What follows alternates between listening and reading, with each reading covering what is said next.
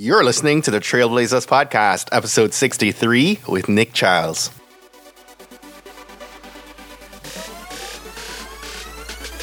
You're listening to the Trailblazers podcast, where we will explore the stories of successful black professionals. Join us as we highlight the knowledge, resources, and tools of these accomplished trailblazers to help provide the know how, confidence, and motivation you need to blaze your trail. And now, here's your host, Stephen Hart. Hello, Trailblazers. How's it going today? So, many of you guys know I'm a marketing and branding guy by day. That's my passion. It's something I, have got a knack for doing very well. And I've been hearing from so many of you as both professionals and aspiring entrepreneurs about how I went about creating my brand for Trailblazers and how you can do the same. So, I've been working on a couple free webinars, which I'll begin in about a week to share some of the info on exactly how I did it. And if you guys want to know more about that, make sure to hop on over to tbpod.com, join our mailing list, and I'll send you the webinar details in a couple days once that's announced. So, in our last episode, number 62, with Perdita Felicien, she gave us an action item to begin spring cleaning our lives, right? And clearing out spaces and relationships that were cluttering our ability to move forward towards our, our future goals and and vision. And I can definitely say I've got some of that done this week, and it's as a result, you know, I'm feeling really great uh, today. And um, so, you know, if you've heard Perdita's episode, uh, I want to know, you know, have you put some of that into action yourself? Hit me up on Twitter, let me know at TBPod. And if you hadn't had a chance, go back and hit play on episode 62 after you hear today's conversation and uh, you know make sure uh, we we we discuss how that's helped. Listen today's featured trailblazer is the award-winning journalist and best-selling author nick chiles. I'm going to tell you a little bit about nick in a second but please let me first share with you that today's episode of the trailblazers podcast is being sponsored by the campaign for black male achievement. They're a national membership network that reminds us that there's no cavalry coming to save the day in our communities. We are the iconic leaders we've been waiting for, the curators of the change we're seeking to see. To learn more about the groundbreaking work of the campaign for black male achievement, I want you to hop on over to tbpod.com slash black male achievement. So guys, today's conversation is with Nick Chiles, one of the nation's foremost chroniclers of African American life, culture, and celebrity, both as a best-selling author and an award winning journalist. Nick co authored several New York Times bestsellers with icons like Bobby Brown, Reverend Al Sharpton, and Nick and Kirk Franklin, just to name a few. He also wrote six books with his wife, Denene Millner, who is the number is a two-time number one New York Times bestselling co-author with Steve Harvey of the books Act Like a Lady, Think Like a Man, and Straight Talk No Chaser. As a journalist, Nick has won over a dozen major journalism awards, including the 1992 Pulitzer Prize as part of a New York Newsday team. So before we get into our conversation with Nick, I wanted to give a shout out to one of our listeners. Uh, handle is Mish Dion, uh, and she left a pretty dope review on iTunes this week that reads I love all of these podcasts and have been listening since you had Melissa Carter on your show last fall. I've set a few big, hairy, and audacious goals and have habits of pulling defeats out of victory. As a result, I've started my day with a gratitude practice and I stop and check in with gratitude when I'm inclined to do that. Perdita really made it clear why gratitude is so crucial. Her points about what it means to be uh, set up for failure was on point. I also loved setting 10, 5, 1 year, and 1 week goals. Every guest is rich, every show is amazing. Thank you. Mish, you are amazing, and thank you so much for this review and your kind words. Guys, if you've not yet done so, please leave us a review over on iTunes. Your feedback and encouragement are much appreciated. It, it really allows me to continue to put names to these download numbers and all these numbers I see in our in our um in our Libsyn account. And um, so reach out, let me know, you know, who you are for, for as long as you guys continue to leave new reviews on iTunes, I'll continue giving shout outs, um, you know, that I see popping up there. Uh, one last reminder I've posted the full notes for today's episode over at tbpod.com. And I'd love if you'd help me today to tell your friends and family about the Trailblazers podcast. Open up a WhatsApp or a Facebook message right now and share tbpod.com with some friends you know that would enjoy some of this content and, and just encourage them to go ahead and listen to an episode. That said, let's get set to receive some mission field from today's Trailblazer, Nick Chiles. Hope you enjoy.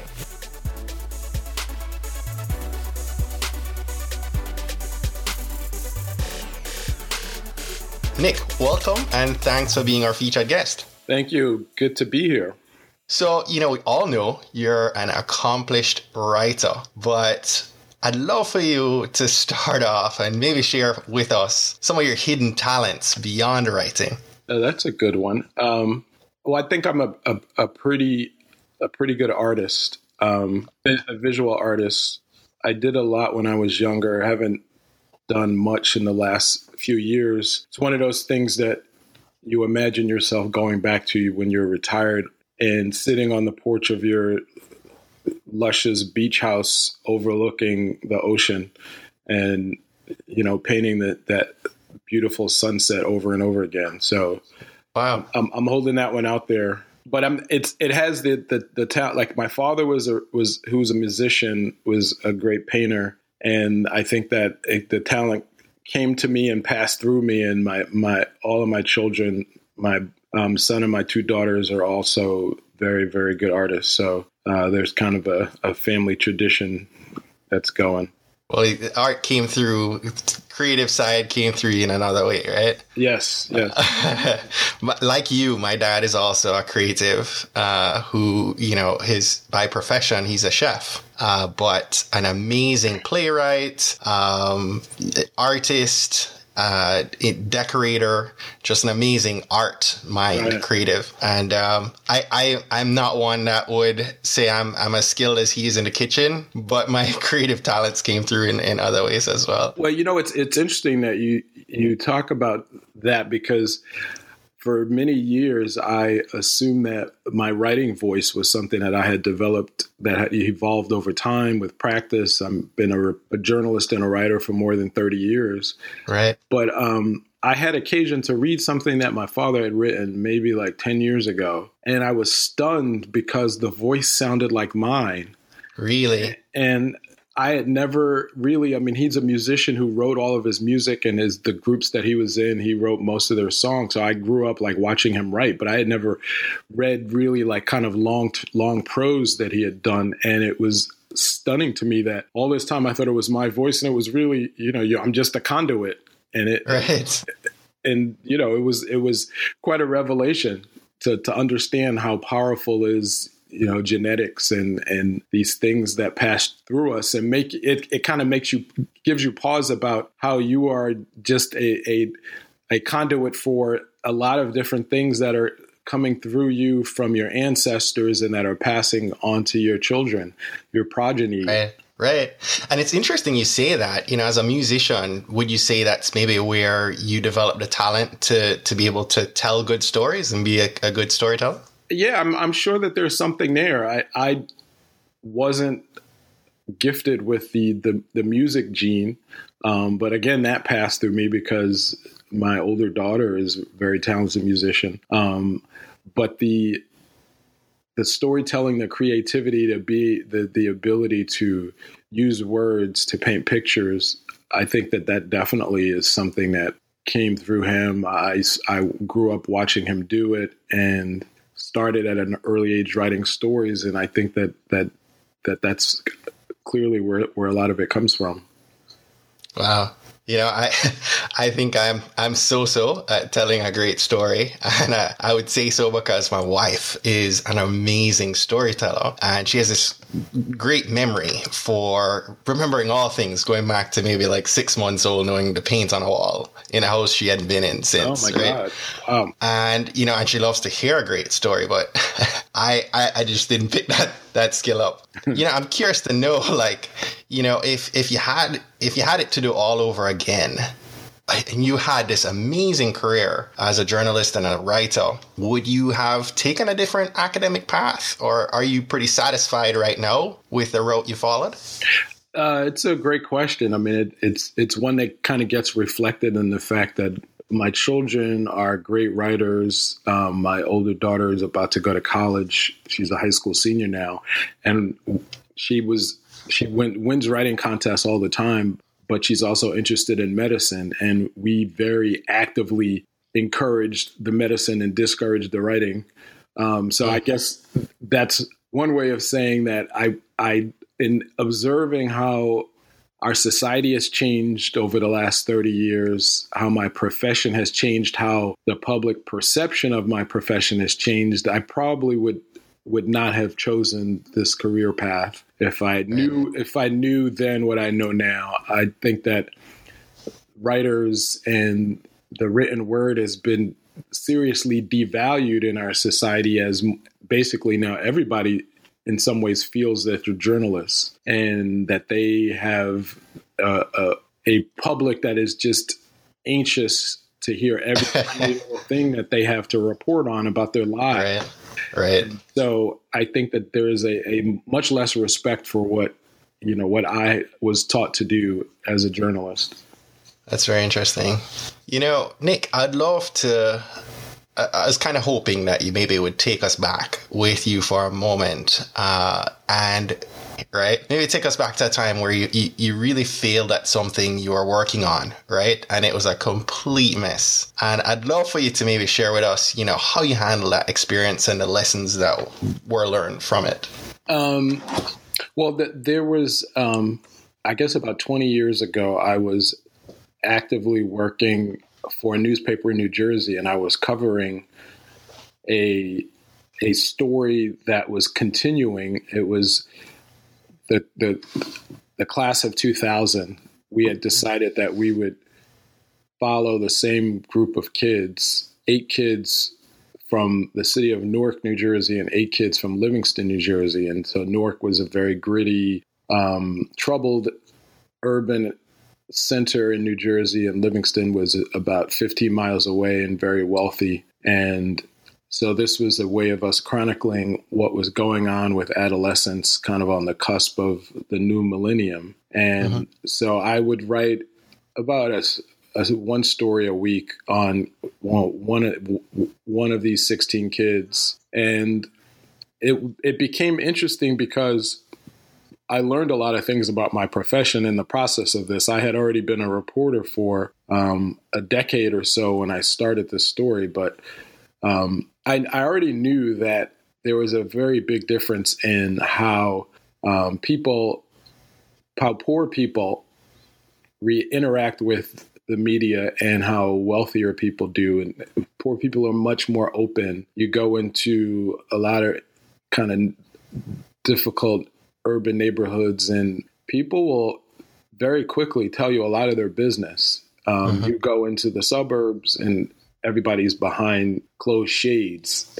Right. And so that was very much reflected in my reporting. I would follow these kids in Newark.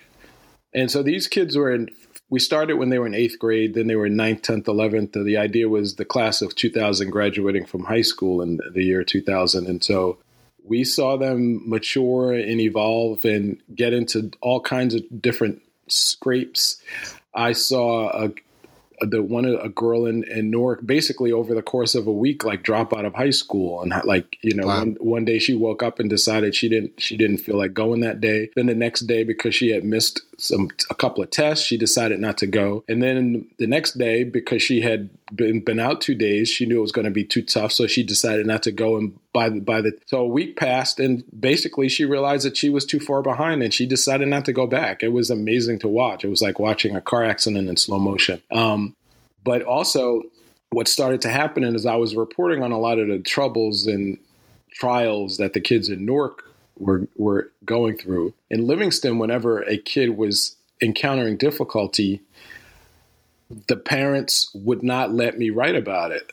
So there was a girl who was having emotional problems. Um, you know, it was actually I think at some point had to be institutionalized, and they basically brought out their lawyers and said that you're forbidden to write about this. Another kid was um, he needed a, a, an English tutor because he was brilliant in math but a lot of English problems. His mother wouldn't let me write about the fact that he was she had hired a tutor, um, and so as a result, it was a very imbalanced series where if you were a regular reader of the series, you would get the idea that the lives of these kids in Livingston, who are mainly white, were perfect, and the lives of the black and Hispanic kids in Newark were extremely troubled. And wow. so I felt like I was furthering stereotypes in the process of this very well intentioned pro um, series that we were doing. And so you know, actually, I, I left the newspaper and never finished it. Somebody else finished it, but you know, it was a a,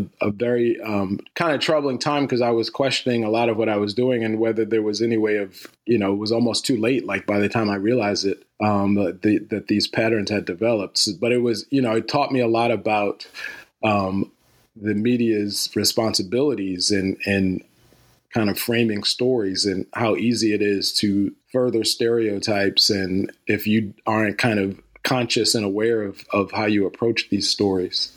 Right. What are the biggest gaps, Nick, between what authors probably should be doing and what you think they're actually doing? Um, well, those in the, the nonfiction world, I, I think that kind of Google has made people very lazy because so much information is at your fingertips. You don't feel like there is an Im- impetus to, to for you to to do digging and reporting and try to go out into the world and mm-hmm. find out what people are really thinking. I mean, we kind of saw that in the the last presidential election. Um, you know, there too many too much reliance on polls and social media instead of really going out and talking to people. Um, and so I think that therefore what happens as a result is that people become much too inwardly focused on kind of a, the, their conception of a story or important news is what is going on in their heads and right. their opinions about matters instead of kind of get, getting out in the world and interacting with people and living and kind of letting the world wash over you and by osmosis kind of picking up a lot of um, strands of news and facts and interesting kind of tidbits that are going on in the world. I don't think that people are kind of interacting with the world enough um, before they kind of call themselves writers. I mean, there's so much that I've learned over the years just watching people, interacting with people, uh, talking to people, interviewing people, and it, it only now, only after several decades, have, have I started to feel like I maybe just started to acquire a little bit of wisdom. But I realized that the things that I knew when I was in my 20s and early 30s were a very tiny little slice of you know what was really going on around me.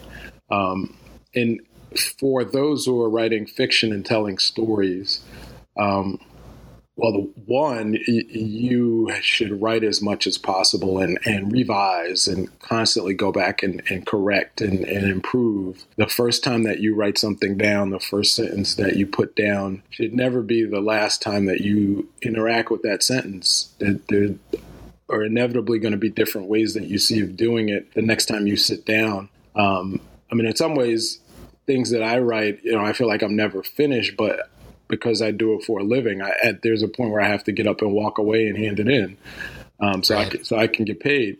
Um, but you know there there is is there's just so many different ways of telling a story and you know I think that writers need to be as open as possible to you know to trying and experimenting with different formats and different approaches um, and also to to and this goes back to kind of getting on in the world um, you know, you have you're an observer. I mean, writers are are kind of watching, observing the world go by. It's interesting when people talk about our last president and they say that he had the temperament of a writer because kind of instead of being in the midst of things he often seemed like he was kind of standing back and observing things and that's kind of what writers do um, and so i would encourage people to just kind of be more of an observer like you know don't feel like it's your responsibility to immediately fire off like your opinion on every issue. You know, it's okay right. to kind of sit back and, and, and observe and, and take things in and, and, you know, kind of let the wisdom come to you. Nick, beyond accolades and awards, which probably could fit in a book for you, how else has your career created value in your life? Well, um, it's an interesting question. I feel like if you can find some kind of synergy between be, be, between the things that matter to you, the things that kind of get you up in the morning, and the things that you're doing to put food on the table, then you should consider yourself a lucky person. So, as I have observed kind of the the ebbs and flows and the, the machinations of American society over the, my my adulthood and the last 35 years or so, 30 years, I I have been struck by how how painfully unprepared so many of my fellow young black males are. And so that lack of preparation of course kind of extends into their adulthoods. And so they they have to go through a lot of changes in order to kind of cover that up um, right. and so it's become kind of a mission of mine to deal with the the challenges that black males face in this society. Um, you know, it, it, it I have, I have a son, I have two daughters, um, and so it's it's been interesting to watch the differences in how they evolve um, and grow into to adulthood. Um, and I think often the things that kind of concern black boys um, when they're adolescents or before their adolescence um, are rarely the things that are going to to to help them kind of thrive as adults, and girls are much more able to seemingly focus in on the important things, and so I feel like um, you know as as I do more of my work as a, an author and as a journalist, I find myself spending more time writing about um, issues concerning black males, whether it's in the education system, which is where I've spent a lot of my career, um, or the criminal justice system. I wrote a book called Justice While Black a few years ago on the criminal justice system um, with an, a,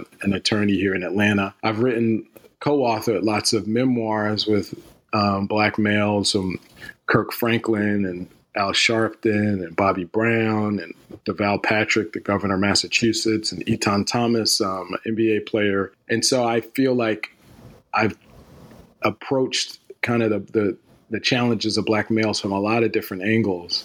Um, and it's so it's the, these are questions that kind of keep me up at night, that keep me going, kind of get me out of bed in the morning. And right. I've had the opportunity to to spend a lot of my career also writing about them you touched on the fact that you have a son and two daughters.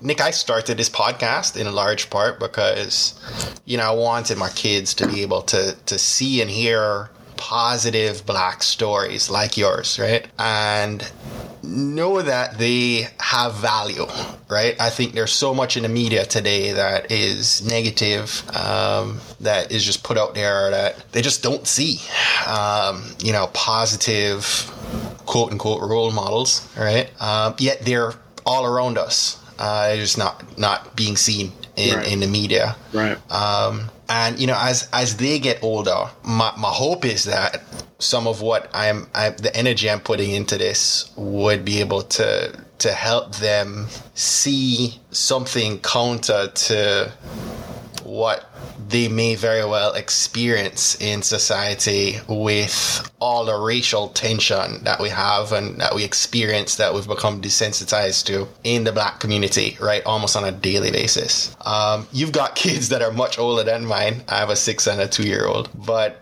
I'm curious to hear your thoughts and feedback on having raised black children in that environment. It's a great question my wife and I talk about this all the time. Raising black children in a racist, capitalistic, uh, very self centered, me oriented society means that you can't let your their child rearing set to the default. The de- the default is you go to work every day, you work hard, you put food on the table, you check their homework, and you make sure that they're they're getting good grades, but let the, they're watching television, they're absorbing the culture without much filter from you. That is a mistake. You you have to be extremely directly involved in their day-to-day lives. So you need to know what they're watching on television, you need to know what they're reading, you need to know what they're listening to. You need to actively bring them to African American museums and cultural events and Alvin Ailey and fences and all of the things that affirm us and affirm us in the most positive kind of glorious ways that that we can be.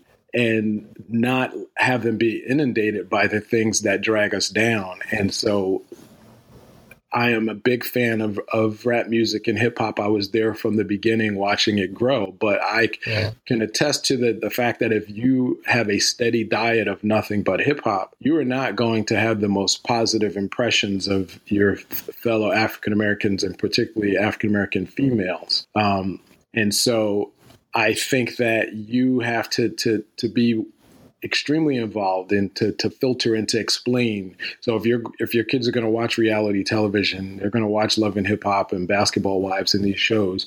You know, the it, it, you could ban them totally, but they're still going to to receive a lot of the, what's what's going on on television through their peers and they're going to sneak and all that kind of stuff. So maybe it's I was better. just going to say even right. even today, right? Like I mean, they don't watch TV, we do. They watch YouTube or right. they they, exactly. they deal with their smartphones, right? Right. Right. My my my daughter my my 17-year-old daughter has a TV in her room um, but it actually I think it has like pictures hanging on it and, and like I asked her well she had like like trophies in front of it and like what when was the last time you turned it on? And she couldn't even remember. So that, that your point is extremely well taken. They don't even watch tv anymore. They're watching youtube videos or they're watching stuff. They're watching tv shows but it's on netflix. And so but you have to to to be involved. And so you you know when love and hip hop is on you have my wife watches it with my daughters and she's constantly pausing the DVR to talk about the scene that just transpired in the, the many ways that what she said was ridiculous and how it's you know you are to do the opposite at every moment when you leave our our home um, so you the default doesn't work in this society the default leaves your children um, inadequately prepared. It leaves them insecure. It leaves them not knowing who they are. It leaves them vulnerable, susceptible to having others who may may come at them with hate or with with disrespect. Um, be able to manipulate them and make them feel bad about themselves and if they don't know who they are and where they came from, I mean that sounds like a cliche, but it's it's really true. Um, you know, they are not going to be prepared to withstand kind of the hell that that they're going to be encountering in this society. And so you you know you you sit there and you look at them when they're they're two and six and ten and fourteen, and you know that there are going to be many trials and tribulations that come at them because of the color of their skin, because of how they look, and so you should be thinking when they're two, when they're six? What could I be doing right now, this moment, right. as a black parent, to prepare them to be able to to to to to have some armor to protect them, to protect their souls, to protect their sense of self when when they go out in the world what books can I be reading to them? What books can I buy for them? What movies can we be listening, watching? What what music can we be listening to? Do, do they need to know who John, John Coltrane is and Miles Davis is and Billie Holiday and listen to those things? And if they don't have to like it, but they need to know what's out there. They need to know that Ralph Ellison wrote Invisible Man and why. They need yes. to know what James Baldwin was thinking about 50 years ago when his words could be something that was written yesterday. Um, these are things that going are going to to to to build a, a wall around them that will allow them to be able to withstand any storms and hurricanes that are going to come. And if you're not doing that, they're going to be out there being buffeted about. They're going to you know your your daughters could be susceptible to some dude you know running all kind of game on them. You know your sons could be out there um, being targeted and not knowing how to deal with it. Um, so th- you have a responsibility to do as much as you can to not to, to move off the default and to move out of your own worries and concerns and think about theirs. I mean, you have this responsibility now. So it's not enough to just put food on the table and check their homework. You have to right. be you have to be protecting their souls and you have to be nurturing their souls and building building them up so that when they leave the home at 18 and walk out that door, they're going to be pr- pretty well prepared to withstand whatever comes their way and to to know most of all that they have a mother and a father or just a mother or just a father who loves them dearly and will do anything for them. And it's somewhere that they can always go back to. I'm speechless and i'll leave that there. I won't even touch it. That was fire.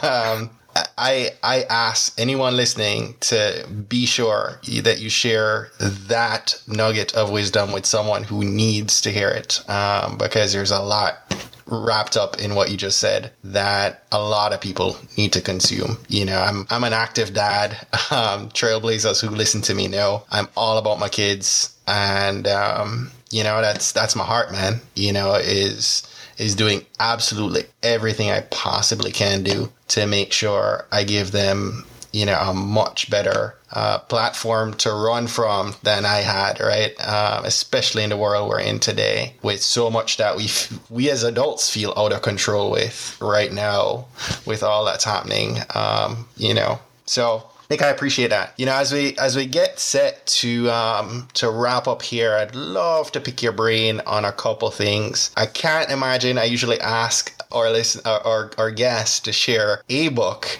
that uh, is their favorite, right? But I'm sure you have many. So I invite you to maybe share, you know, a couple great reads that have truly inspired you. Well, the when I was younger, the words of James Baldwin were extremely inspiring to me. Um, here was a African American gay man who was, you know, not the most aesthetically pleasing man to look at. So you can just imagine the the the difficulties and challenges that he faced growing up in America, and he was able to surmount all of that with this piercing, piercing brilliance and and insight. So the fire next time is a great example of that. Um, kind of an essay that he wrote to his, I think it was his nephew. Um, the the a couple of his novels, um, if Beale Street could talk, or Another Country. There's some great examples. Um, of course, there's Malcolm X, um, which everybody has to read, black or white. It, it was the first time that I think I read someone who was you know, he's been called this prince. I mean, there was just this um, this this strong and passionate self confidence and, and love of his people that came through. And you know, we should all have that that that love of each other and our people when you know when when we're adults. If if we did, if we all carried that around with us, you know, our society and our community would look like a much different place. Um, the the the work of Toni Morrison, um, particularly Song of Solomon. So I know that, especially a lot of my brothers aren't necessarily all that keen on reading fiction, but right. sometimes fiction can be extremely important and transporting um, to kind of bring you to another world and to make you look at something differently. Um, mm. And Toni Morrison definitely has that ability. in, in Song of Solomon, it's just this this again this love of her people so what, something happened in literature before I started writing books, but it was kind of around the, the, the 70s, the 80s, like even before um, Toni Morrison, with, with James Baldwin, a, a, lot of his writing was basically explaining black people to white people. You know, that's what Ralph Ellison was doing. That's what Richard Wright was doing. But when Toni Morrison came along, it was like she was no longer writing for the white gaze. She was writing to to lift up and to celebrate and to inspire her own people. And she didn't really care whether white people came along for the ride or not. And you can kind of see that subtle difference in in the, the kind of the celebration of blackness that you see in her work.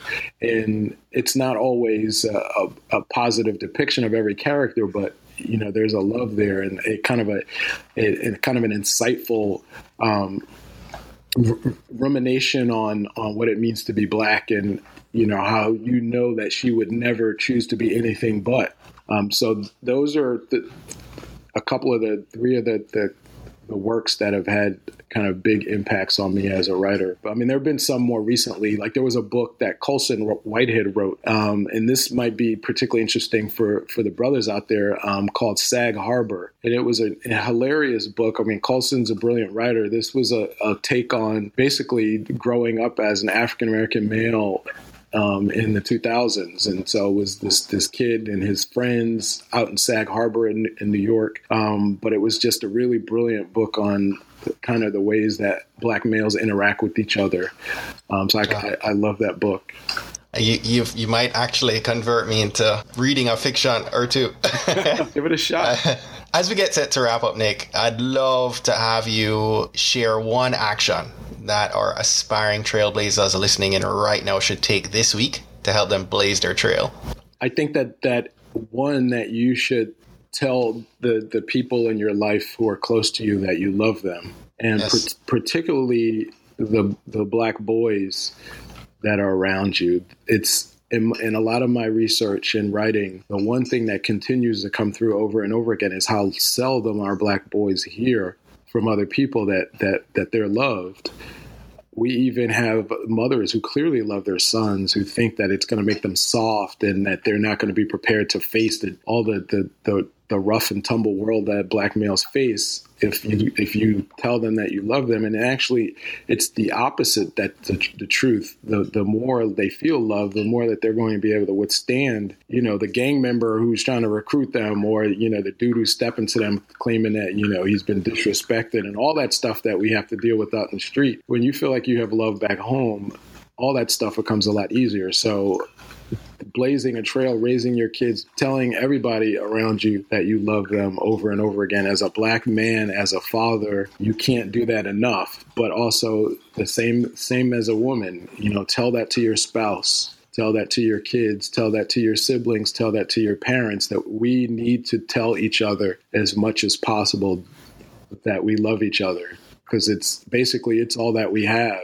and you know in in trump world you know, there's not a whole lot of love that's flowing from 1600 Pennsylvania Avenue or anywhere in Washington. And, you know, I think we're over the next four years, one of the ways that we're going to be able to survive is, you know, to basically wrap our arms around each other and to hold on tight and to love each other. So true. Nick, tell us how we can stay connected to you, and we'll go ahead and wrap up for today. Um, well, I, I, my books are available wherever books are sold on in Amazon and other places. My website is nickchiles.com, where I keep um, a running update of the things that, that I'm doing, my writings. Um, I have a, a, a, Twitter account at Nick Write, N I C K W R I T E. Um, and I think that that would be be enough information to kind of be able to follow me. So um, you know, I encourage people to, to go out there and, and read some of my works and some of the books I've written, what others, and I got s- some great stuff that's coming down the pike now. So, um, you know, keep keep your brother in your thoughts. Absolutely. Nick Chiles, thank you so very much for being on the this episode today with me. I know you're an extremely busy brother and I am just grateful that you chose to to share some of your time and some of your wisdom with with our community. Thank, thank you. Thank you. Great questions. I really enjoyed it.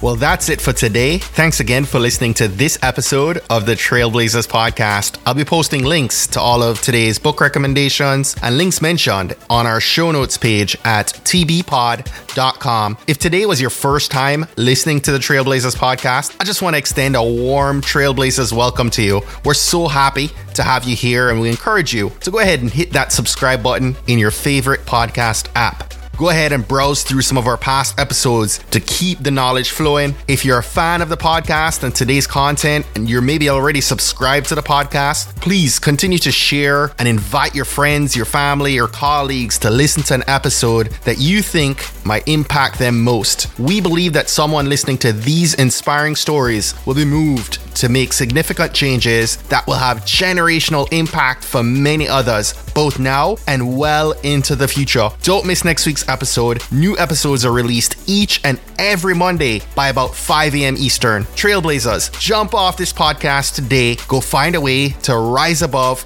go way beyond, and keep blazing your trail. Cheers.